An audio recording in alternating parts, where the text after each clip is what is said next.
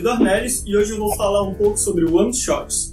One shots geralmente são aquelas sessões curtas de RPG que têm o intuito de durar uma ou duas sessões. Geralmente a gente joga one shots em eventos, ou em uma live especial, ou com grupos de amigos que não se reúne sempre, ou ainda às vezes quando falta algum membro de uma mesa regular que a gente está jogando. É, tem um problema muito comum que é não conseguir terminar o one shot. Mas o que seria não conseguir terminar o one shot? É, a gente está fadado a nunca conseguir ter uma experiência completa. One shot seria uma história sem fim. O que, que seria o grande problema da one shot? Antes de tudo, é interessante pensar que o one shot tem por intuito ser completa nessa sua incompletude de não ser uma campanha. O one shot não é uma campanha, o one shot não está feita para durar, para ser longa. Então, tendo isso em mente, é o objetivo dela ser curta. E a gente precisa pensar nisso quando a gente pensa um one shot, tá? Não é ruim que a one shot, por exemplo, termine talvez em um ponto em que todos os fatos não sejam concluídos. A gente vê alguns filmes, por exemplo, em que a gente não tem toda a história com um final completo, um final totalmente montado ali com todas as respostas. Então, quando você pensa um shot, é bacana ter isso em mente. Às vezes é interessante terminar ela com cliffhanger do que não terminar e ficar se prolongando e ficar com aquela experiência de que, poxa, podia ter continuado, mas agora a gente não tem tempo para continuar ela. Tem algumas técnicas para que o one shot seja uma experiência bacana.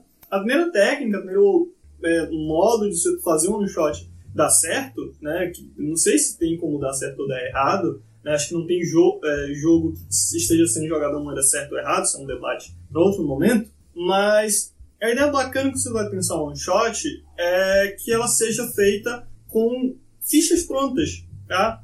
Ter um elenco, né, ter um grupo de personagens já pensados ali para aquela aventura, ou mesmo simplesmente pelo fato de poupar tempo de criação de ficha, já pode resolver uma questão que toma muito tempo e que de alguma forma pode acabar atrapalhando um pouco a experiência da aventura em si. A segunda coisa é pensar um pouco em tempo como ele é usado, tá?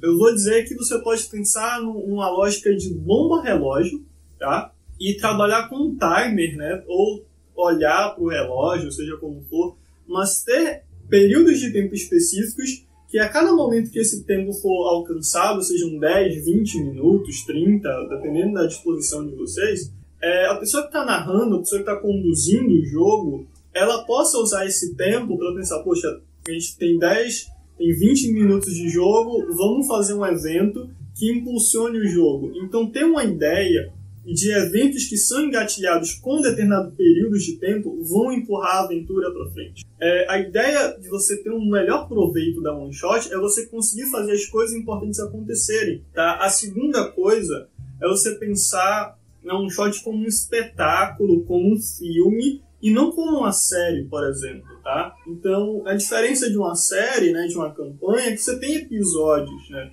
Já num filme, numa peça de teatro, você tem que fazer aquilo mais reduzido, você tem que pensar em quais são as cenas essenciais para que a história se entenda. Né? Pensar nos atos. Né? Pense, como nós estamos falando, em três atos. Pense em três momentos principais para sua one shot.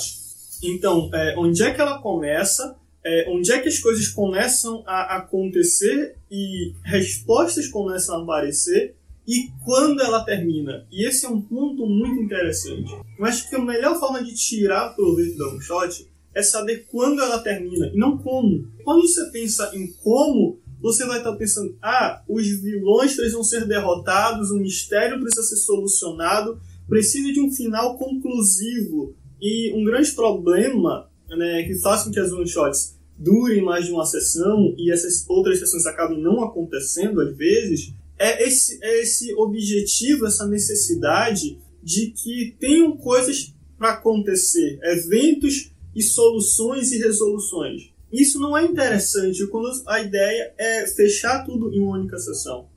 Então, é interessante você pensar em quando a sessão vai terminar, não como. A sessão precisa terminar em quatro horas, em duas horas. Pense em como você vai gerenciar esse tempo e quais são as cenas, quais são os atos, né, os eventos principais. em cada cena que você pensar, dessas três, quatro, cinco, não importa a quantidade, que as cenas podem ser longas, elas podem ser curtas, depende de um fator humano, depende de como os jogadores vão interagir com essas cenas, com essas propostas dentro da narrativa. Mas é interessante que cada cena tem um clímax a ser pensado, tenha um momento de virada, um momento de tensão.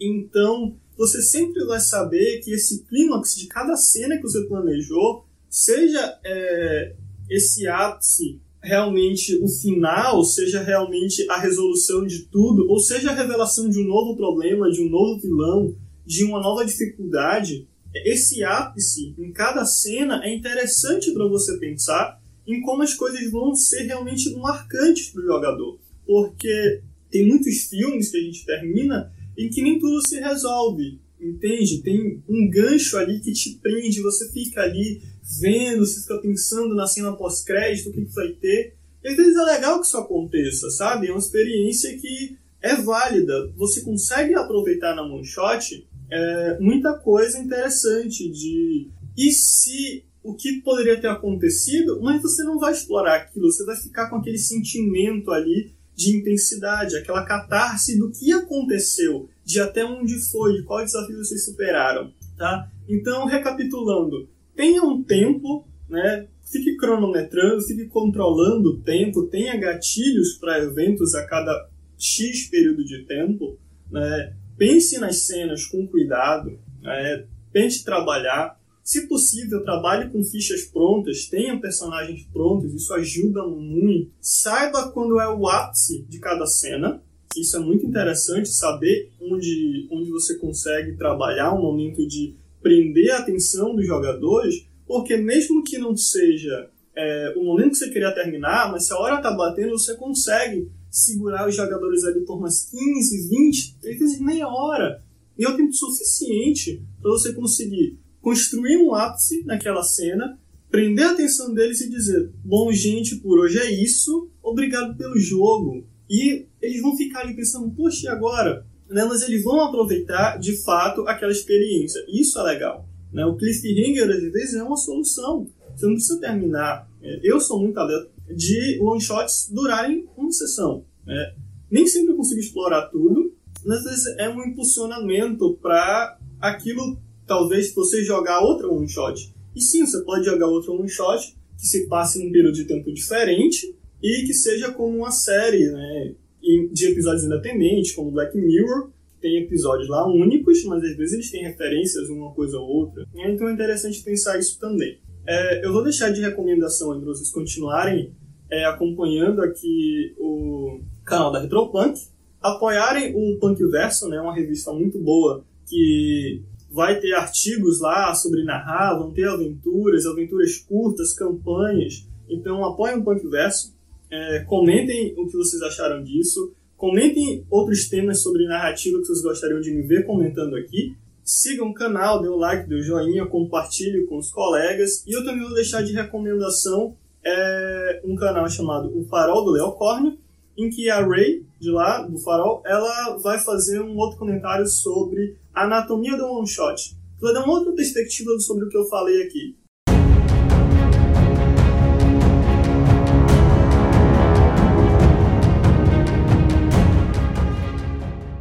Uma sessão de minhas recomendações. Muito obrigado por tudo. E agora eu vou pensar com vocês.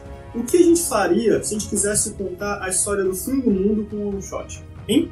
Talvez você começasse pelo fim. Que tal? Você começa vendo o mundo ser destruído, você faz com que cada jogador construa impulsione cenas pequenas. E quando tiver um determinado período de tempo, você engatilha o evento final, o fim do mundo. Esse é um exemplo de como você tentar trabalhar one-shots é, de forma espontânea, né? de forma se você não precisa fazer tudo sequencialmente. Então é isso. Até mais! E eu vejo vocês na próxima.